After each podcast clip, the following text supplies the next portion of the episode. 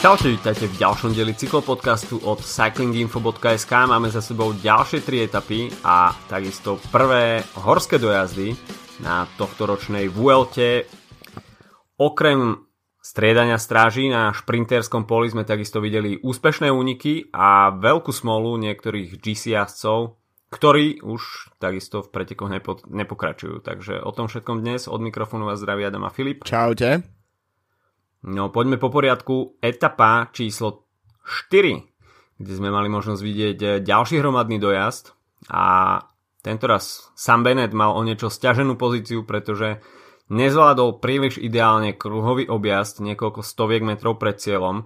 Musel tam bojovať o pozície, ale aj tak sa dokázal dostať do toho záverečného súboja s Fabiom Jakobsenom a bol to súboj o milimetre, doslova, kde však Fabio Jakobsen bol o niečo lepší. Jo, no pred pár týždňami sme nahrávali cez Eneco Tour, vtedy keď Bennett vyhral nad Groenewegenom a hovoril som, že to bol jeden z najtesnejších šprintov podľa mňa posledných mesiacov, tak tento medzi Jakobsenom a Bennettom bol teda ešte podľa mňa o niečo tesnejší. Bol fakt... Ako z tej cieľovej fotografie podľa mňa nebolo vidieť nič, akože to bolo naozaj podrobné skúmanie. Tak Bennett si tam naozaj, ako hovoríš, stiažil si tam pozíciu. On hovoril v nejakom rozhovore, že si študoval roadbook v VLT a že podľa všetkého tá strana, ktorú si na kruhaku vybral, mala byť podľa roadbooku lepšia. Takže kvalitná práca. Vieme, že špeciálne Giro aj Vuelta majú dosť problémy s zobrazovaním niekedy realistických svojich etap v tých sprievodcoch, ktorí dostávajú jazdci a týmy, pretože špeciálne teda kopcovité etapy tam niekedy bývajú zobrazené o niečo jednoduchšie, ako v skutočnosti sú. Tak tuto sme mali asi možnosť vidieť zjednodušený trocha kruhák, ale inak to ukazuje Bennettovú silu, pretože z takej pozície sa dostať ešte do fotofiníšu je dosť obdivuhodné. Zároveň je fajn ešte v náväznosti na to, čo som hovoril v minulom dieli podcastu, že nemáme jednoznačných šprinterov, nemáme takú hegemóniu. Neviem, či si pamätáš pred nejakými 6-7 rokmi, keď to bolo, keď Degenkolb vyhral asi tak 300 etap na VLT, lebo bol jediný šprinter tam.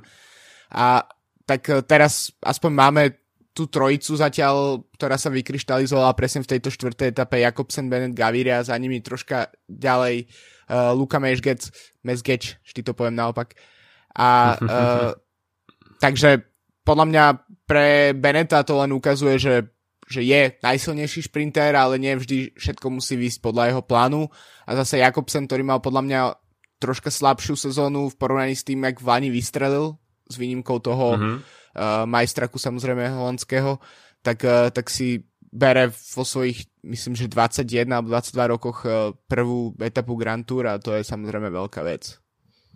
Ešte pri tých spomalených záberoch z tých záverečných desiatok metrov, tak veľmi zaujímavé tam bolo vlastne tá reč tela Fabia Jakobsena, ktorý v podstate ako keby v tom úplnom závere pred hodením bicykla sa trošku postavil zo sedla, o niečo viacej vyšiel z tej aeropozície a takto sa pripravil na to hodenie bicykla, když to sám Bennett, tak ten išiel aero full gas stále. Nakoniec však Fabio Jakobsen bol na páske o pár centimetrov, pár milimetrov pred samom Bennettom. K tým roadbookom, tak vôbec by som sa teda nečudoval, kebyže v roadbooku na VLT by bola lepšie vyznačená nejaká trasa a obsahovala by nejaký poriadny road furniture. Jasné. A inak neviem, či si videl myslím, že v etape 2 alebo 3 ukazoval na Eurošporte, bol Juan Antonio Flecha, ukazoval nejaké, ako je označené road furniture a jeden z nich bol označený balónikom. A ja som to v tom momente som to pozeral bez zvuku, takže neviem, že či to akože Flecha ukazoval, že to je akože pozitívne, že okrem toho, že teda je obalený nejakým takým tým ako high-vis materiálom, tak že či to bolo akože pozitívne alebo negatívne. Každopádne mne to prišlo hodne komické, pretože to bol taký balónik, ako si deti kupujú na kolotočoch také tie lesklé tieto, bol červený a presne to je, to, tak sa označuje v Španielsku proste to, keď máš na ceste niečo, na čo musia jazdci brať väčšiu pozornosť. Tak len toľko k tomu. Prepáč, že som ťa prerušil. Podľa mňa TJ van Garderen a Richie Port vidia ten balónik ako devinu. Aj jasné. Ja ešte, akože možno... Narodeninové balóniky, podobné čísla. Jasné. Mne ešte príde, že ten balón môže byť ako z toho hororu It, ktorý bol pred asi 2 rokmi v kinách, tak presne ten červený balónik, proste to je označený horor, ktorý následuje, ak napálíš do nejakého proste dopravného kuželu alebo niečoho takého. OK, takže toľko etapa číslo 4 a víťazstvo Fabia Jakobsena, pre ktorého to bolo prvé víťazstvo na Grand Tour, takže určite cenné v drese holandského majstra. Fernando Gaviria tam bol na 3. mieste, tak je vidno, že Gaviria je späť v hre a hoci teda prehral o dĺžku bicykla, tak v nasledujúcich etapách sa asi Fernando Gaviria dá dokopy a bude konkurencieschopný v tých ďalších šprinterských dojazdoch. Nasledovala etapa číslo 5, kde sme videli úspešný únik prokontinentálnych tímov, takže bola to vyslovene záležitosť pro konti scény a videli sme dvojicu z tímu Burgos BH, Jetse Bol a Angel Madrazo, a José Herrada, teda braz Jesúsa Herradu v drese Kofidisu. A finišovalo sa na observatóriu Javalambre a tento kopec bol takisto prirovnaný k Mont Ventoux a počas etapy sme mali možnosť vidieť prečo. Naozaj bola tu miestami taká mesačnejšia krajina. Nula vegetácie. Tak. A videli sme teda finiš tejto trojice a takisto menší vodičský skill v podaní tímového auta Burgos, ktorý tam nabúral do Angela Matraca a ten tam divže nesotil potom Joseho Herradu do skal. Našťastie sa to všetko zaobišlo bez pádu, ale aj vzhľadom na ten incident z tímovej časovky v podaní auta Múria z Euskadi, tak otázka, či auta prokontinentálnych tímov, tým, že sú o level nižšie, majú aj o level nižších, respektíve vodičov s nižším skillom. Jasné, majú vodičak nižšej triedy. Ja by som skôr povedal, že by ako logicky by mi malo vychádzať, že španielskí šoféri španielských tímových aut by mali byť zvyknutí na tieto veci a mali by to zvládať lepšie. Ale možno je to tým, že tých štartov naozaj majú menej. Za sebou športoví riaditelia z World Tour tímov toho majú odjazdené oveľa viac, takže je možné, že sa to prejavuje aj takýmto spôsobom. Na druhej strane môže byť proste len nešťastná náhoda, ale myslím, že Matraco prekonal úplne všetko, proste, čo stálo proti nemu v tejto etape. Myslím, že on keby mu na konci dali proste, že Rubikovú kocku do rúk v čase, keď proste išiel do tej cieľovej rovinky, tak by ju dokázal vyriešiť popri tom, ako by proste bicykloval do cieľa. Akože to je, jemu naozaj vyšlo všetko, keď to vyzeralo, že všetko ide proti nemu. Tak už len to, že do teba napali tvoje tímové auto a ty to ustojíš, a nezhodíš pri tom svojho supera, to je akože potom koľkokrát bol dropnutý na všetkých tých kopcoch, 5-6 krát, to bolo neskutočný výkon a hrozne sympatický výkon, že človek by naozaj očakával, že keď prichádza v tých strmých pasážach k dropnutiu nejakého jazda, o ktorom v podstate vieme veľmi málo, tak by človek čakal, že proste je to koniec jeho nádejí a on sa tam proste zrazu znovu zjaví a ide do protiútoku a špeciálne myslím, že Jetse Bol je v podstate trocha známejší jazdec, ale poznáme ho viac menej len z VLT, pretože pred 2 rokmi tam štartoval za Manzanu Postobon ako jediný európsky jazdec v kolumbijskom týme.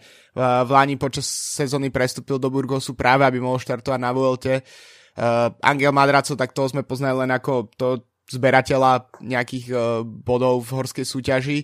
A zatiaľ čo priezisko Herrada, aj keď teda nebol to Jesús Herrada, ale José Herrada, tak je predsa niečo známejšie a vyzeral oveľa viac v pohode. A napriek tomu, že jazdci z Burgosu boli dvaja, tak Herrada nevyzeral, že by sa tým nechal nejak rozhodiť, a napriek tomu proste, keď Madrazo zapol, tak boli obidvaja jazdci, nemali proste v záverečných momentoch šancu. Plus netreba zabúdať na to, že o aký finish išlo, pretože vždy, keď sa finišuje na niečom na VLT, čo sa začína observatório, tak to značí len to, že proste ten záver bude poriadne strmý.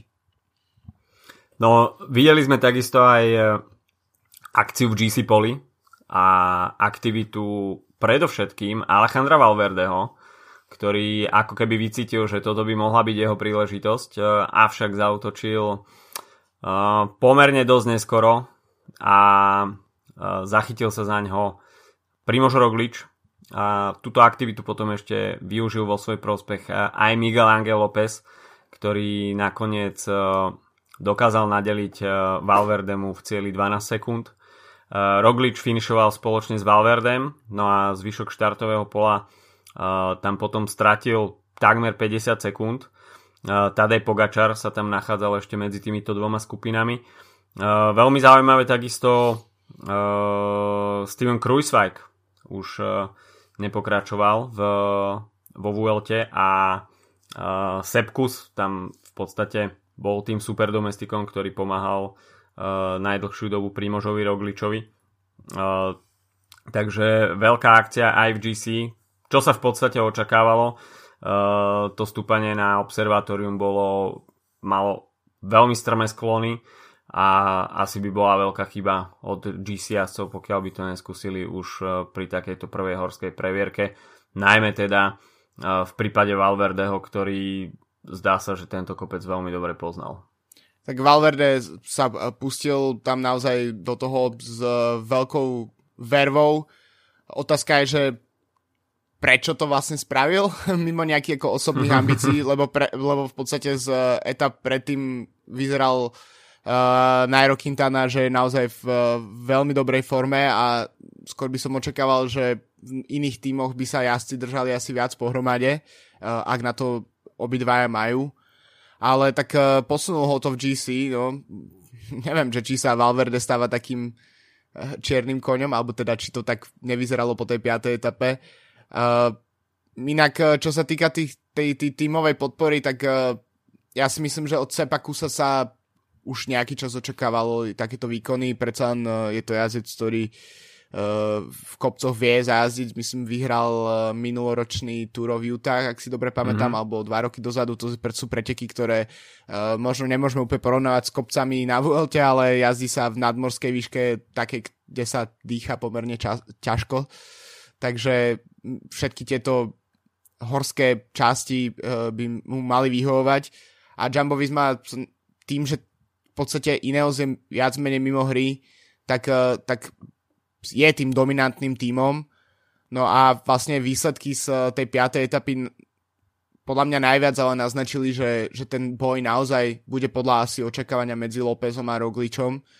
A to je podľa mňa super zaujímavé pre rozvoj tých pretekov, pretože máme tu jedného top časovkára, ktorý to dokáže zvládať v kopcoch, a máme tu zase jazdca z Kolumbie, ktorý sa dokáže veľmi sympaticky utrhnúť, čo už naznačil v minulých etapách.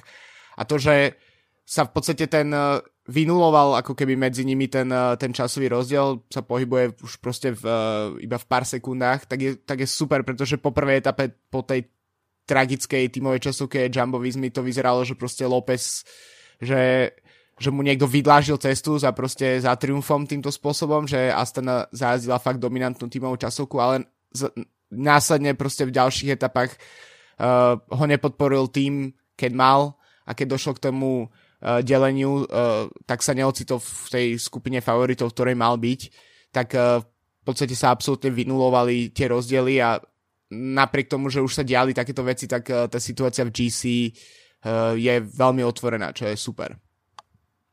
No, Miguel Angel López sa prezliekol do červeného dresu a v podstate Nicolas Roche bol dropnutý, hoci teda nezaznamenal úplne zlý výsledok a nebyť toho červeného dresu, ktorý nosil, tak určite by nebojoval dokonca, tak ako sme mali možnosť vidieť, ale Nico Roche predvedol veľmi sympatický výkon, tak klobúk dole. Asi bolo jasné, že pokiaľ sa na tomto stúpaní zvýši tempo, tak asi Rocheovi neostane nič iné ako sa s červeným dresom rozlúčiť, ale v podstate naozaj stratiť iba minútu niečo na skupinu hlavných favoritov na takomto poli v takom tempe, tak veľmi sympatická snaha, avšak do červeného sa preobliekal Miguel Angel López.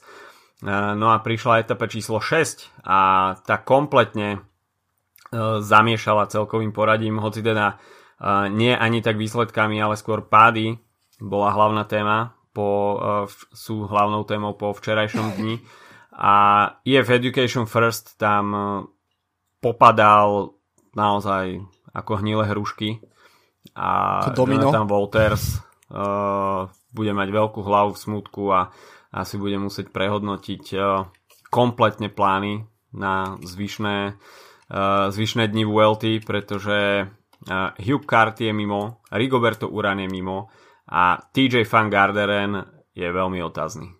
Tak tweet od Jonathana Watersa to počas etapy zhrnul najlepšie, zmohol sa na jedno jediné slovo a to je uf. Tak to je presne ako to, čo dokonale zhodnotil výkon, teda nie výkon, ale to, čo sa stalo týmu IF. Bohužiaľ, to tiež nebol prvý pád pre tento tým. Už v tej šprinterskej štvrtej etape tam došlo v podstate k pádu niekoľkých jazdcov, vrátane Rigoberta Urana, ktorý zapričinil Mitch Docker. Takže tam Uran nestratil, v podstate bez problémov sa dotiahli späť do pelotonu, ale myslím, že už tedy mal obviazané zápestie a podobne, takže myslím si, že to určite nepridáva a keď došlo potom k takému pádu, tak je jasné, že proste myslím si, že aj väčšina jazdcov, keby mohla, tak pokračuje a keď musí skončiť v etape číslo 6, tak to znamená nejaké vážnejšie veci.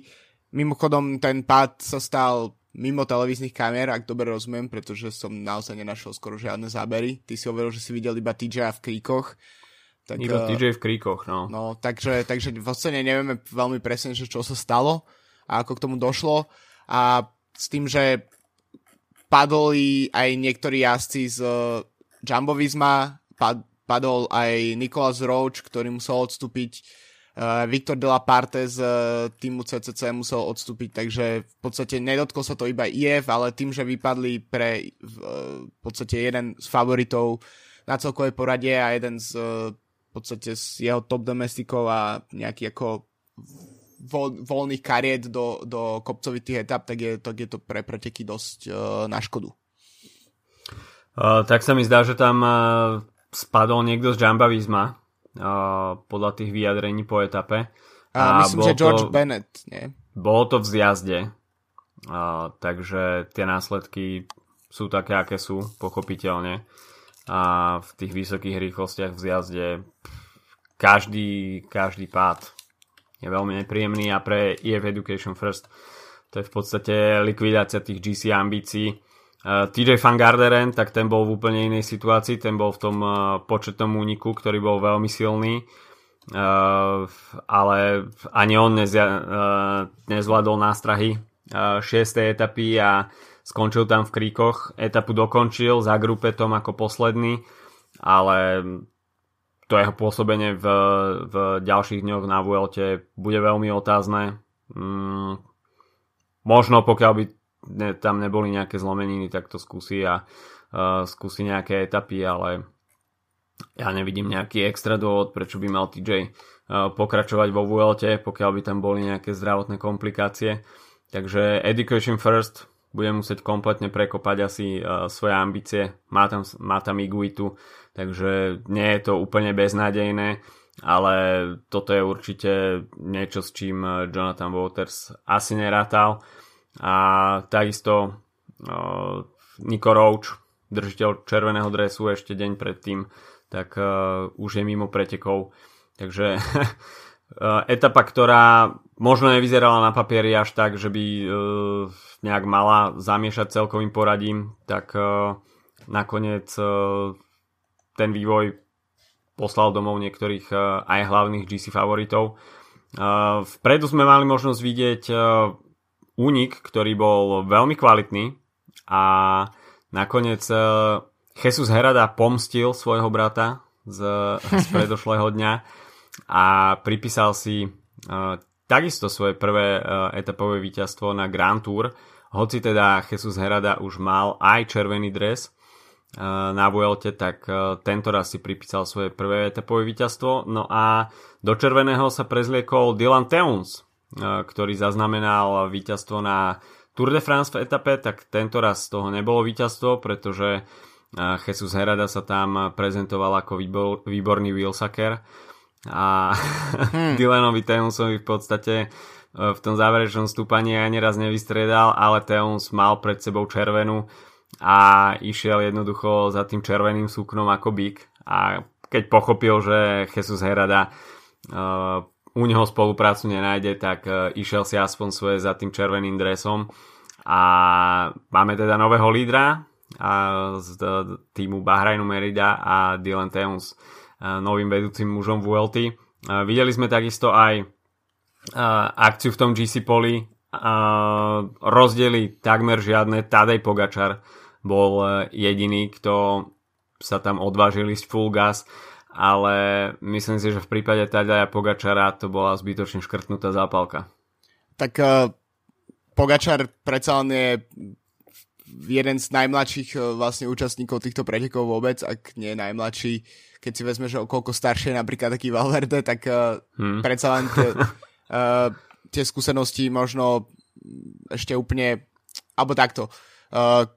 Myslím si, že starší jazdci majú väčšiu tendencie jazdiť konzervatívne, tí mladí častokrát to prestrelia, alebo si myslia, že môžu z tej situácie nejak lepšie vyťažiť.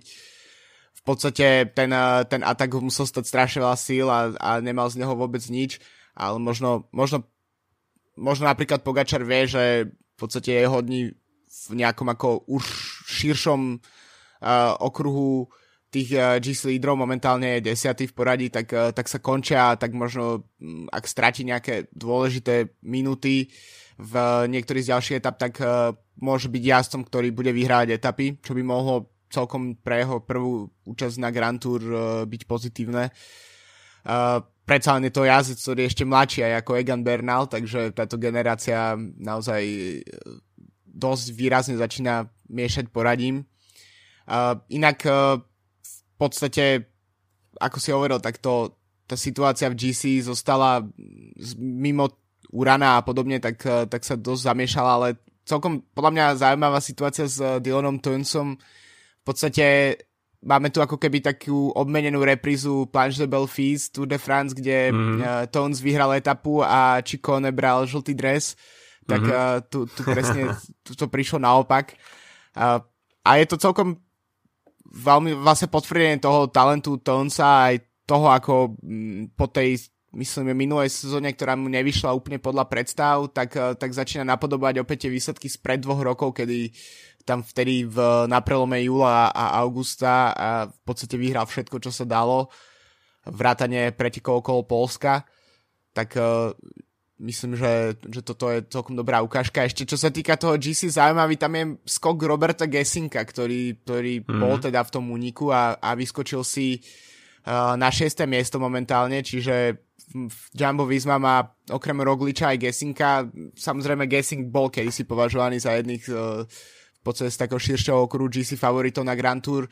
To už nejaký čas neplatí, ale nemyslím si, že Gessink len tak ľahko teraz pustí pozíciu, ktorú získal v top 10. Myslím si, že Jumbo-Visma to bude chcieť udržať, pretože po tom, čo strátili Stevena Kreuzweika ešte v dôsledku tých zranení, ktoré utrpel v tímovej časovke, tak mať vysoko v GC postaveného jedného top domestika do kopcov, tak je veľmi výhodné pre tým. No a ešte zaujímavý je možno aj skok Davida de la Cruza, ktorý je teraz za Dylan Teunsom na 2. mieste. Tiež je to jazdec, ktorý asi ho neočakáme, že sa bude držať úplne s favoritmi v v tých najťažších etapách s kopcovitým dojazdmi, ale je to tiež zaujímavé, no. V podstate má momentálne 22 sekúnd na Miguela Angela Lópeza. Možno to trocha tým Ineos vracia späť aspoň do nejakej hry, v podstate po tom, čo to pre nich vôbec nedopadlo v tých prvých 5 etapách.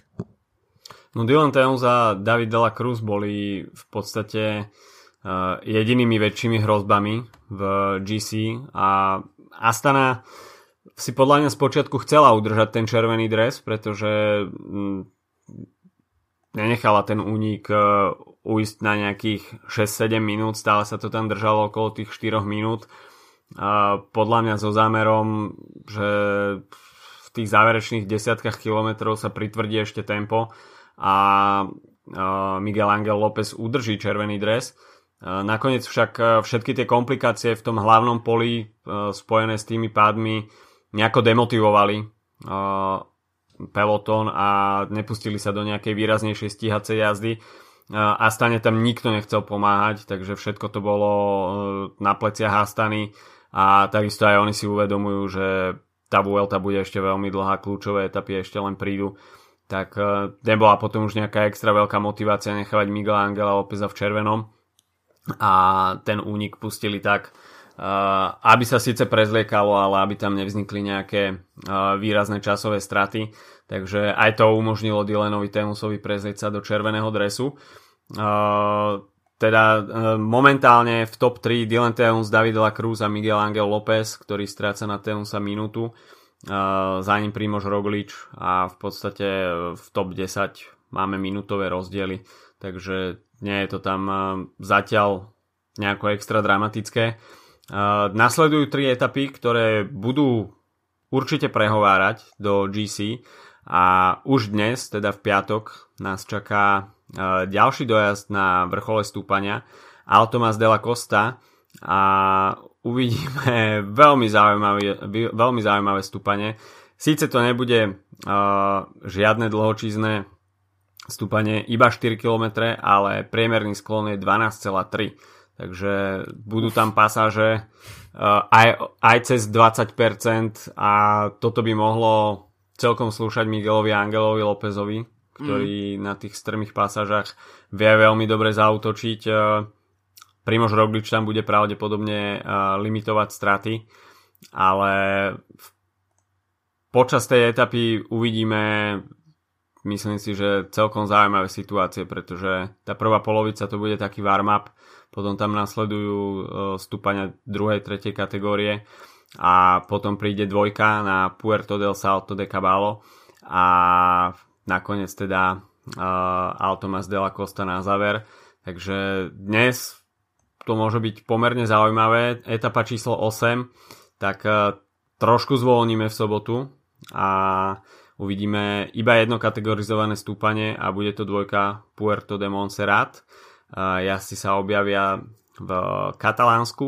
No a čerešničkou na torte tohto týždňa a úvodného súťažného bloku bude etapa v Andore a uvidíme najkratšiu etapu, cestnú etapu v tohto ročnej VLT, iba 94 km, ale uvidíme 2 stúpania prvej kategórie, 2 stúpania druhej kategórie a jedno HC-čkové stúpanie.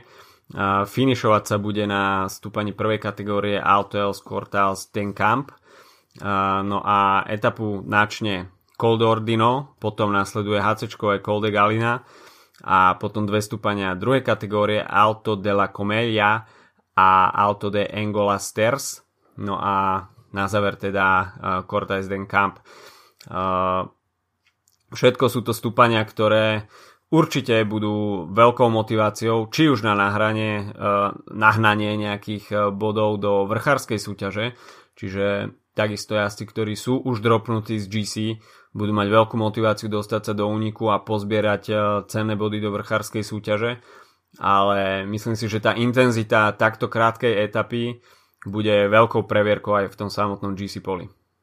Určite, tak tohto ročná Vuelta, už sme sa viackrát o tom bavili, má trocha zvláštne usporiadané to ako keby ten dej a to ako nasledujú jednotlivé etapy.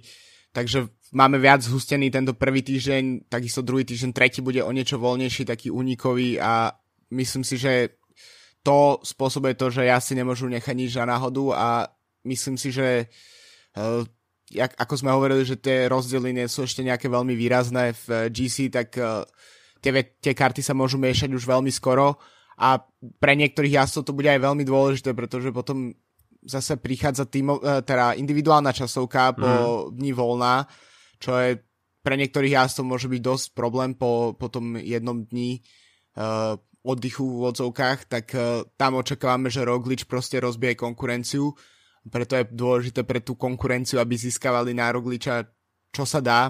Ten zatiaľ vyzerá, že si celkom v pohode drží kontakt s tými najlepšími vrchármi zatiaľ, takže to je podľa mňa to, čo to môže najviac zamotať v tým poradím v najbližších etapách. Možno uvidíme, že Miguel Angel López sa zameria výslovne na tú etapu číslo 9 a bude sa tam snažiť spoločne s Astanou poriadne potrapiť tým Jumbo-Visma. Primož Roglič samozrejme s vyhliadkou etapy číslo 10 a tou individuálnou časovkou, ktorá bude pre ňoho veľkým highlightom tohto ročnej VLT. Bude musieť limitovať straty, takže uvidíme tu také tie dva kontrasty rozdelené dňom voľna medzi Miguelom Angelom Lópezom a práve Primožom Rogličom. Finišovať sa bude teda už v nadmorskej výške nad 2000 metrov a takisto tie výškové metre, takmer 3400 výškových metrov nastúpaných počas 94 km. Tak to si myslím, že je celkom zabijacké. No tak dáme nejaké tipy ešte na záver? Dáme tipy, jasné, dáme tipy. Etapa číslo 7, tak tam si myslím, že by to opäť mohol byť nejaký zaujímavý únik, respektíve niekto mimo skupiny favoritov. Dajme tomu James Knox, Deconic Quickstep. OK, no jasné. To je celkom dobrý tip. Ja by som povedal, že Daniel Martinez, ktorý sa bude snažiť nejakým spôsobom vrátiť EF späť do hry a ak by mu to vyšlo v úniku, tak by sa mohol nejakým spôsobom dostať napríklad aj späť do top 10. OK. Etapa číslo 8, tak to si myslím, že bude taká úplná pankačina. A tam by som dal opäť niekoho z prokontinentálnych tímov, napríklad z Cajarural, Sergio Pardilla. A ja hovorím, že Luis Leon Sanchez. OK. A etapa číslo 9, tak to si myslím, že si hlavní favoriti na GC nenechajú ujsť a určite. Tam vidím Miguela Angela Lópeza. OK, tak ja dávam Naira Quintanu, aby sme to nejak vyvážili a ešte predtým, ako skončíme, tak mám na teba jednu závažnú otázku, respektíve na obávanú modnú políciu. Čo hovoríš na dresy Burgos BH? Veľmi zle. Hej, mne sa strašne páčia. Nie, že by som z nich teda si akože kúpil taký a nebodaj ho zobral on, ale tá farba je podľa mňa, že top. No je podľa mňa veľmi unikátna. To zase ako kreativite sa musí nechať, to hej, ale neviem, taká fialová v kombinácii s červenou na drese. Mne to teda moc nešmakuje. Čiže chceš povedať, že keď vpredu sú dva jazdci Burgos BH a José Herrada z Kofidisu, tak Kofidisu teba vyhráva? Vo svojím paintbrushovým... To takisto nechcem povedať, ale možno tie samotné dresy nie sú až také peklo ako tie kraťase. Na to som sa ešte nezameral. To som lebo vlastne, sú tam použité dva odtiene. Jeden je taký vyslovene sito fialový a jeden je taký slabšie fialový a nie je tam síce prelínačka, ale sorry, fialové kraťase. Tak ono zase, ako čierne kraťase sú vždy safe. V podstate by všetky týmy mohli ísť iba do čiernych a bolo by to úplne v pohode. Podri, ale stále lepšie fialové kraťase ako polka dot kraťase od Romana Bardeta. Tak to sú veci, na ktoré sa nezabúda tak ľahko. Teším sa na diel modnej polície. Určite. Už len nejaké 3 mesiace alebo 4. OK, takže to je od dnes na dnes všetko. Modná polícia zatiaľ v nedohľadne, ale vrchárska polícia už tento víkend, ktorá bude vrcholiť etapou číslo 9, určite sa budeme mať na čo pozerať. Takže výškové metre v etape číslo 9 už v nedeľu. Majte sa zatiaľ pekne. Čau, čau. Čaute.